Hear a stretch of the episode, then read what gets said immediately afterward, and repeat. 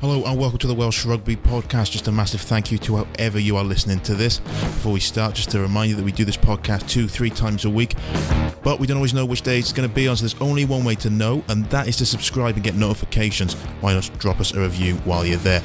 Right, enough about that. Let's talk some rugby.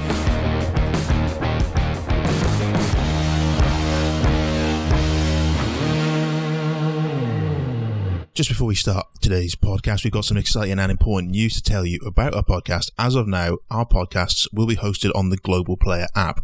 Now, don't worry, if you listen to us on other platforms like Apple Podcasts, Spotify, or Acast, that's fine. But we recommend you download the Global Player app to listen to our podcast before it's released on any other player. The Global Player is available to download on iOS and Google stores.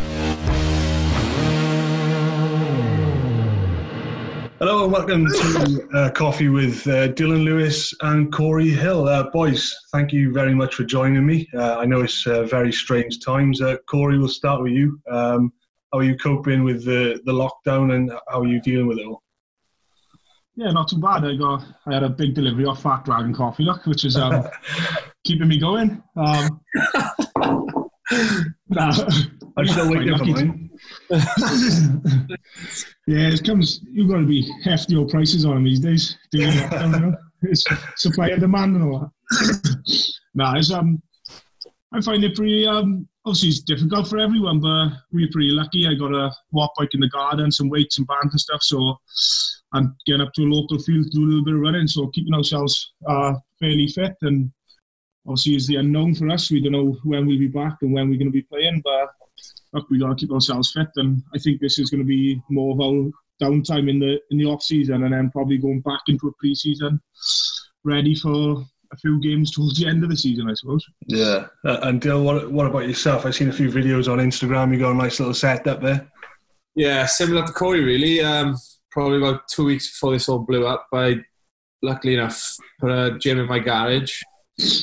Um, and I spent most of my time here, to be honest, or on FaceTime to Cory and the boys just chatting absolute nonsense. So, panicking about the 220 miles we're going. What are we getting? yeah. yeah, let's let's talk let's talk about that for a second. Then, So- boys, obviously so doing basically, fantastic.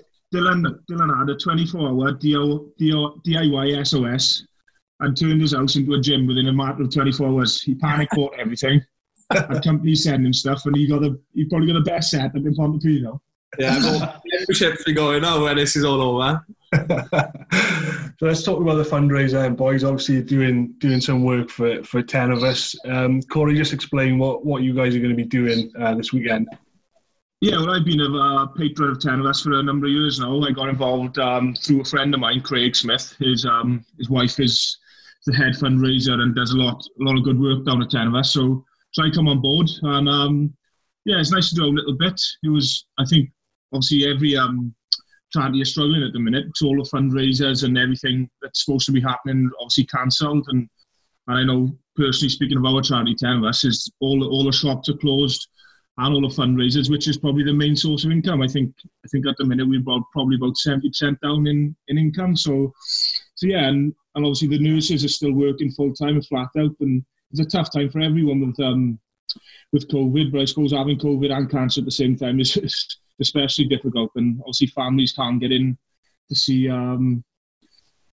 to see their loved ones, which are struggling. So so look, it's a, it's a difficult time, and I, I spoke to Alex a couple of weeks back and said if there's anything I can do to try and help. And she said they put a few challenges out there, and obviously one of them was um, cycling from North to South Wales. So a good good friend of mine, Dillon, just up the road from me, lucky enough Yeah. for a walk back as well. And uh, I wrote Yeah. through it. And I'm not a think he big must have fan, but he's asked me to join, and I'm stupid enough to say yeah. I think he might have had a couple of bottles of wine when he agreed to it. And so how, how far is it in total uh, two, 220 miles. So it's, it's basically they've they've mapped it out. It's from the um, I can't remember exact town, but it's from one of the shop uh, Tenovus shops in North Wales, and it'll be the exact distance then to well, they are thereabouts to the Tenovus shop in Pontypridd. Look, so all right pity pity the pubs are closed. We can't even finish off with a celebratory pint. Look, we, um, we're stuck, stuck in our garden. so Dill, so uh, the um, general public would assume, obviously, you know, you, all you guys are, are fit and, and athletic blokes, but uh, you know, 220 miles is not is not a quick blast on a watt bike, is it? No, I think that's the most daunting thing about it is the amount of time we'll have to be sat. and me and Cory been sort of mulling over how we're going to go about it. And we said like we want to get it done in one day. And we yeah. worked out that we're starting at six in the morning and we'll be finishing at like nine at night. So it's a long old, uh, it'll be a long old trip on a bike. Yeah. Yeah, so let's uh, let's talk about how you're dealing without the the sort of the rugby at the moment. And what what are you doing to keep yourselves busy? Is it is it just a case of you know you've obviously got to do your fitness top ups and stuff like that, but you know there's obviously a lot of downtime for everybody at the moment. Are you you looking at Netflix all the time? Do you do you read? What what are you doing to sort of pass the time? Cory bought a PS4. Yeah, personally, uh, we went out bought a PS4 try and get it out on our holiday to take it over. But no, we I try and stay in a little bit of structure. Get up, um, have my fat dragon coffee, and no, we, I try and keep the structure. So I try and do a little bit of bike in the morning.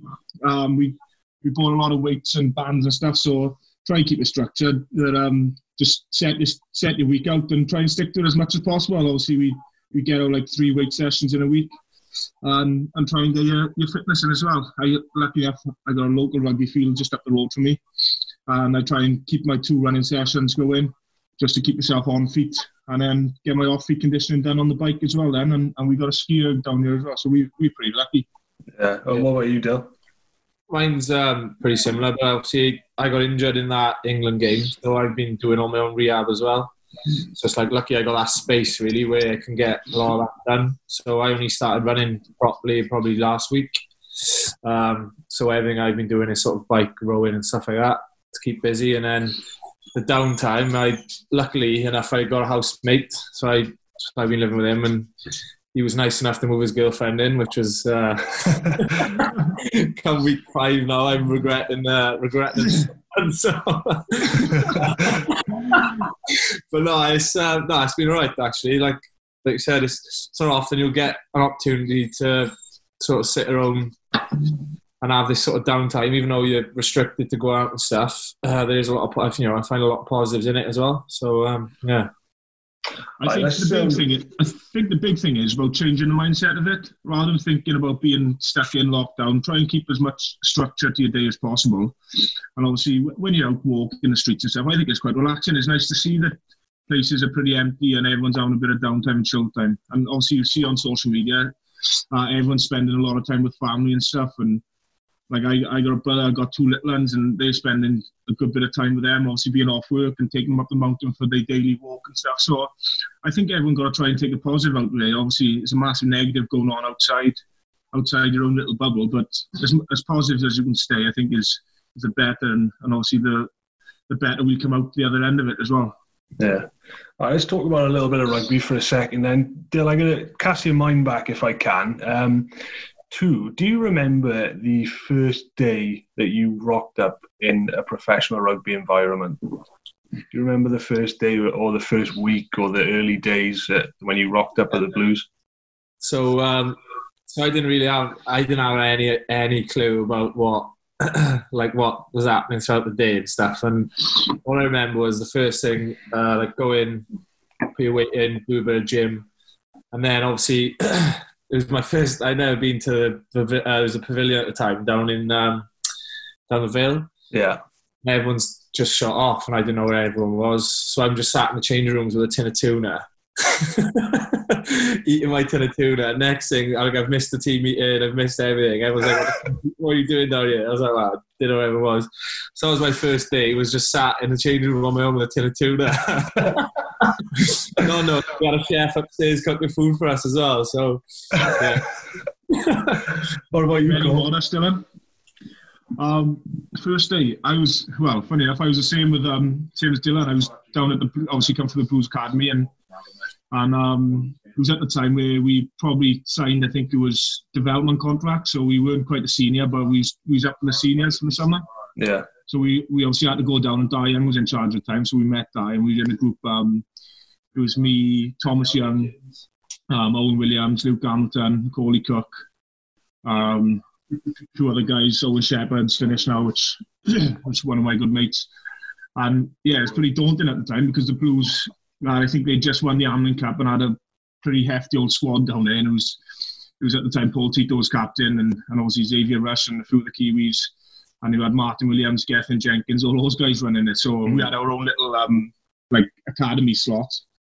And um, yeah, walking into change rooms with all those guys is pretty daunting to be honest. And, and we done a year up there with the development. Um, with Dan, we had Dan Bartrain us at the time. Um, he, crazy guy, um, legend of a bloke, but he loves his early mornings. I don't think he sleeps. I think he goes to sleep at about half past six in the evening and wakes up about four o'clock in the morning. So we were in. I think we were in at about half past five in the morning, doing laps of the pitch and doing our weights and running. So yeah, it was pretty meant. It was pretty surreal uh, experience at the time. Thinking back as, as a seventeen year old.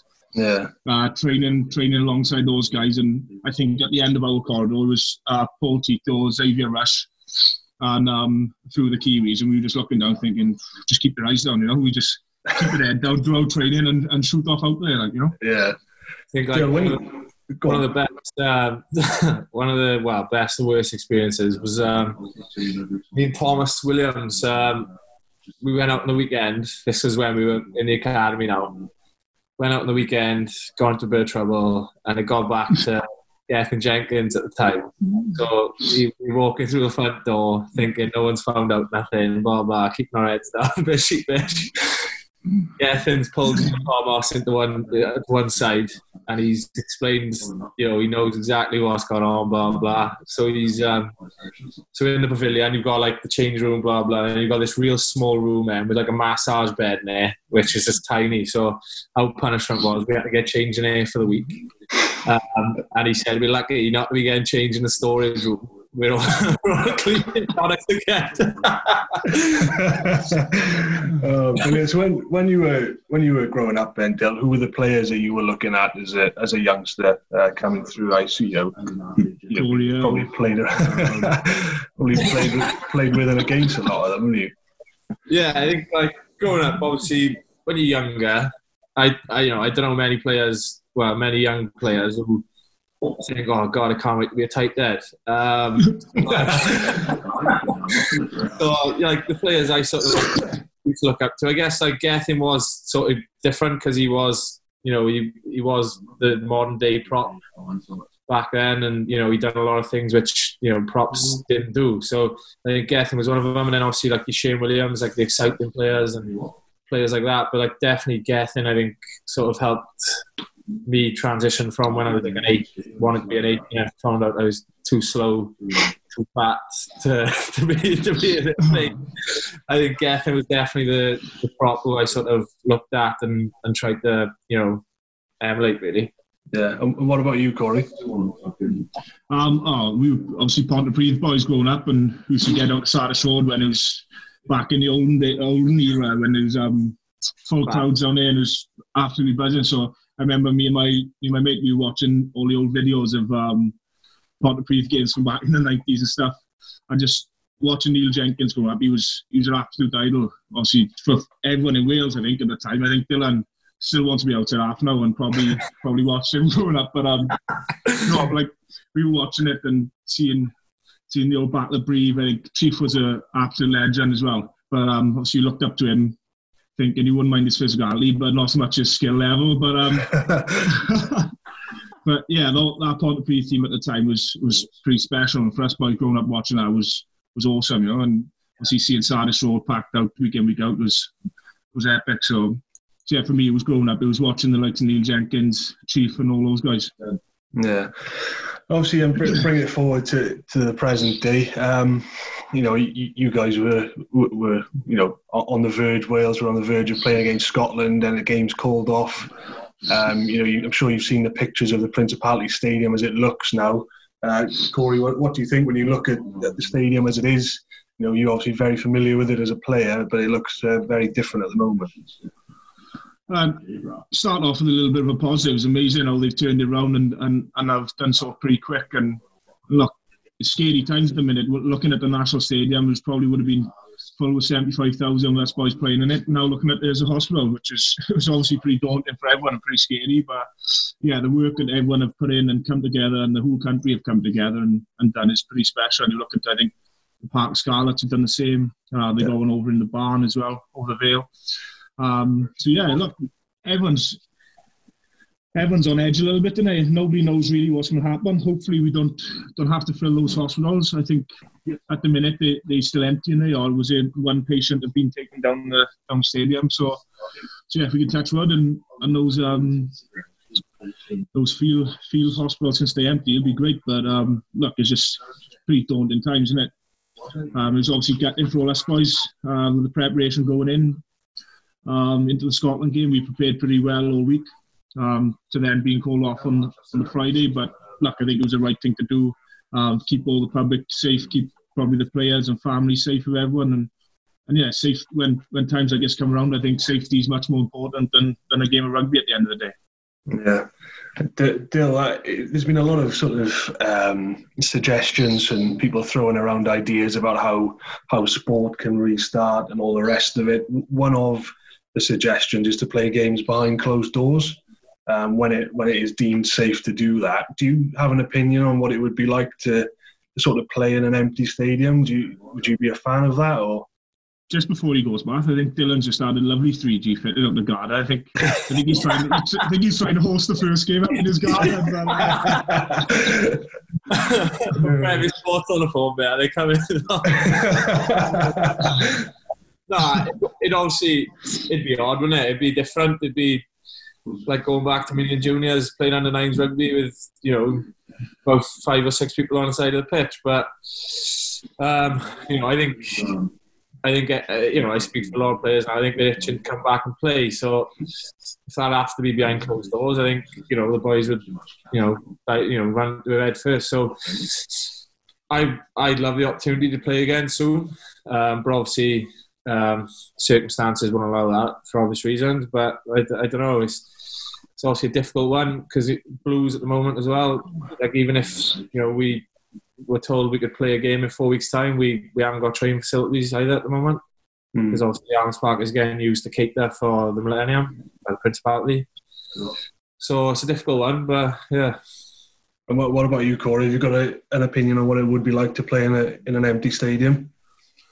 Yeah, the same as Dillon, really. It would be obviously very odd. Um, we, I've seen a lot of things, um, speculation and rumours. And, and, look, as players, we just plod on, trying to keep ourselves as fit as possible, ready for when um, action does return. But like I said earlier, I think the safety of everyone, the public, and and the players and the family of players as well. You think um, even without the crowd, say, it's a contact sport, even just looking at the scrum or a line-out, you've got yeah. you know, 16 players in so close and and if one of those players got the virus and potentially spreads it, so I think it's been talked about that um, professional sportsmen get tested or whatnot. I'm sure all all the top guys are, um, are making decisions on all that sort of stuff, and, and, and will make the right decisions when time needs to come. And look for us boys, it's about just basically keeping our heads down, um, listening until when told, um, sticking to the guidelines, um, staying in, staying safe, and staying as fit as possible. And like Dillon said, we're all busting to get back out there as soon as possible. Um, it's a bit of a weird time. I don't think since uh, since my rugby career started, I haven't had time which you can just probably switch off to rugby and and just concentrate on training. I think Dillon's in the best nick he's ever been in his life, which is a massive positive. But um, but yeah, for us for us boys, it's just keeping our heads down and keeping fit, um, staying safe, trying to keep in contact with everyone as much as possible, and and yeah, trying to take positives out there. I'm sure when times will come, the boys will be ready to go. All right, and just a quick question before before I let you guys go. And uh, Cory, what's Dillon like as a teammate? Oh, he's great. We get on. He's he's a typical Ponty boy, and I am too. So so we're lucky. We, we get on pretty well. Um, he, he certainly uh, likes to enjoy himself, and he don't take everything too seriously, which which is obviously great. Um, trains hard, plays hard, but then enjoys himself as well. So that's that's great. You got a good balance there. And uh, Dillon, same question. What's Cory like as a teammate? Real quiet. Doesn't say a lot. He's uh... nah, like um, similarly, the best probably my best. Well, one of the first memories of Cory.